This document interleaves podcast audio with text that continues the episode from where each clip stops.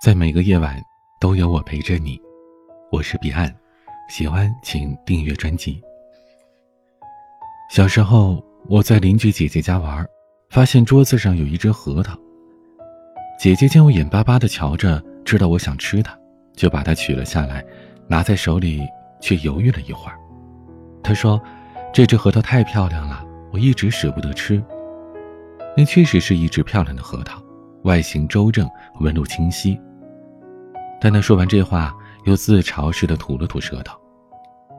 因为那个时候并没有什么文玩核桃的概念，核桃就是用来吃的。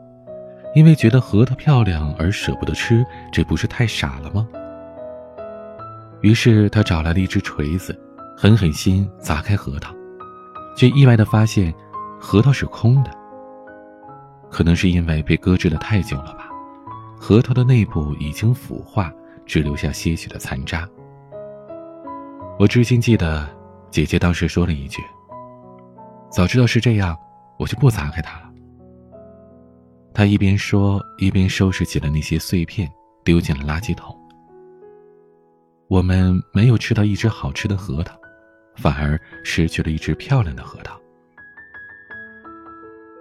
可长大之后，我才知道，原来这是人生的常态。这就像是你喜欢上一个人，喜欢看他的眉眼，听他说话。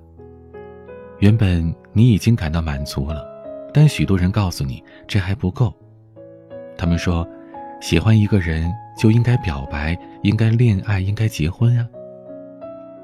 你觉得这话挺有道理，你也想更进一步，把这份感情牢牢的抓在手里。于是你去表白，去恋爱，去结婚。可最后你发现，你什么都没有抓住。你不仅没有得到一个好的恋人，而且还失去了一个好的朋友和一份原本美好的感情。爱情是这个世界上最残酷的赌局，这就好像你剥开一只橘子，发现橘子很酸，而你不喜欢吃酸，那你该怎么办呢？皱着眉头。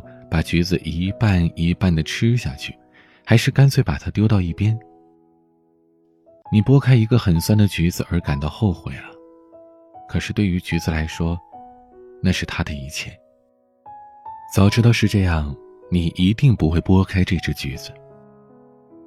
我认识一对情侣，男方追女方追了很长时间，终于成功了。但感情这东西，不是你付出的足够多，就一定给你好结果。不合适的人，终究还是不合适的。女孩贪玩，经常泡夜店，对熬夜等她的男孩是不屑一顾的。女孩对男孩只有感恩，没有感情。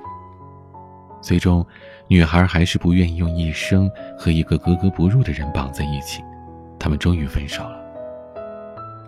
分手的那天，两个人都哭得很伤心。男孩哭是因为他什么都没得到。还弄丢了最初的一点美好。女孩哭，是因为她原本没打算伤害任何人。人和人，还是刚认识的时候最好，没有那么多贪念，没有那么多控制欲，也就不会有那么多的失望。而提分手的人，并不比被分手的人快乐多少。我看《平凡的世界》，看到孙少安和田润叶的故事，起初并没有觉得心动。美丽善良的城里姑娘润叶，对乡下的孙少安来说，是一个完美到不切实际的梦想。他知道自己高攀不起，转身娶了贤惠能干的秀莲，这是再常见不过的故事了。所以，当我看到电视剧里一边描绘着孙少安，跟秀莲红火的小日子，一边又时不时的展现润叶对孙少安爱而不得的痛苦。我以为那只是在表达一个男人自恋的情节，用女神的念念不忘来体现男人的价值。直到听到电视剧里那句悠长的陕北民调：“神仙有挡不住，人想人。”我才体会到孙少安的心酸他比润叶活得更卑微。爱情是有宿命的，他不是不想要，他只是认命了。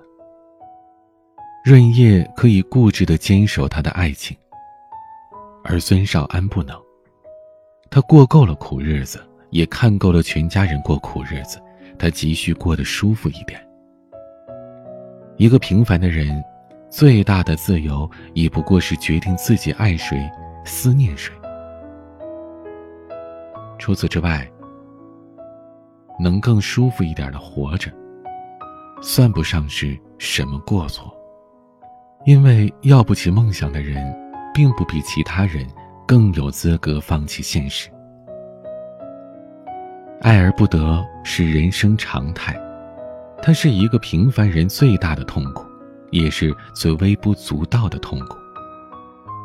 你可能垂钓一天也没有钓到一条鱼，却可以转身去菜市场花五十块钱买到两条，这是一种幸运，还是不幸呢？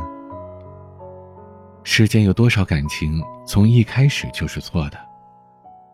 对大多数人来说，最后陪你到白头的，可能不是那个让你拿命去爱的人。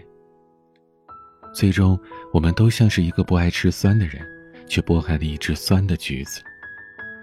无论是皱着眉头吃下去，还是满怀遗憾的放在一边，这都无法圆满。只是后来，我们学会了对橘子负责。学会了不动声色地吃下一只酸涩的橘子，扮演好一个情绪稳定的成年人。我们学会了接纳所有不如意的人、不完美的爱情和不热爱的工作。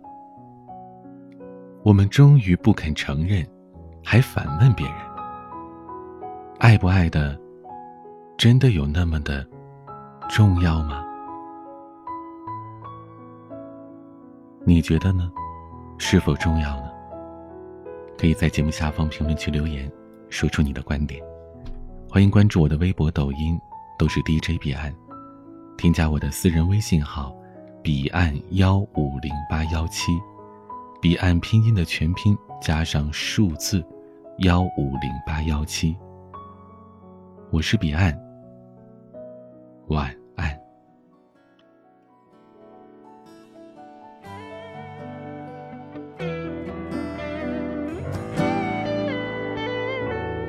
一样的北风，同的落叶，一样的景色，不同的角色。有人看到了寂寞，有人看到了解脱，都是过去了。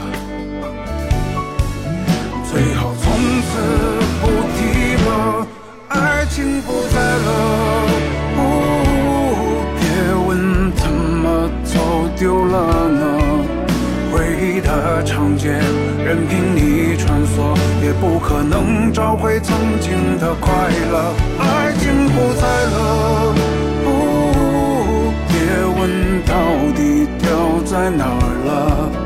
后来再相遇，时间会解说，让人懂得找到自己就是。天空海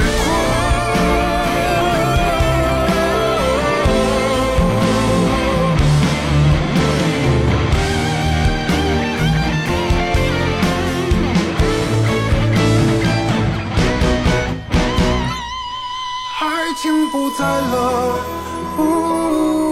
别问怎么走丢了呢？回忆的长街，任凭你穿梭，也不可能找回曾经的快乐。爱情不在了，别问到底掉在哪儿了。后来再相遇，时间会解说，让人懂得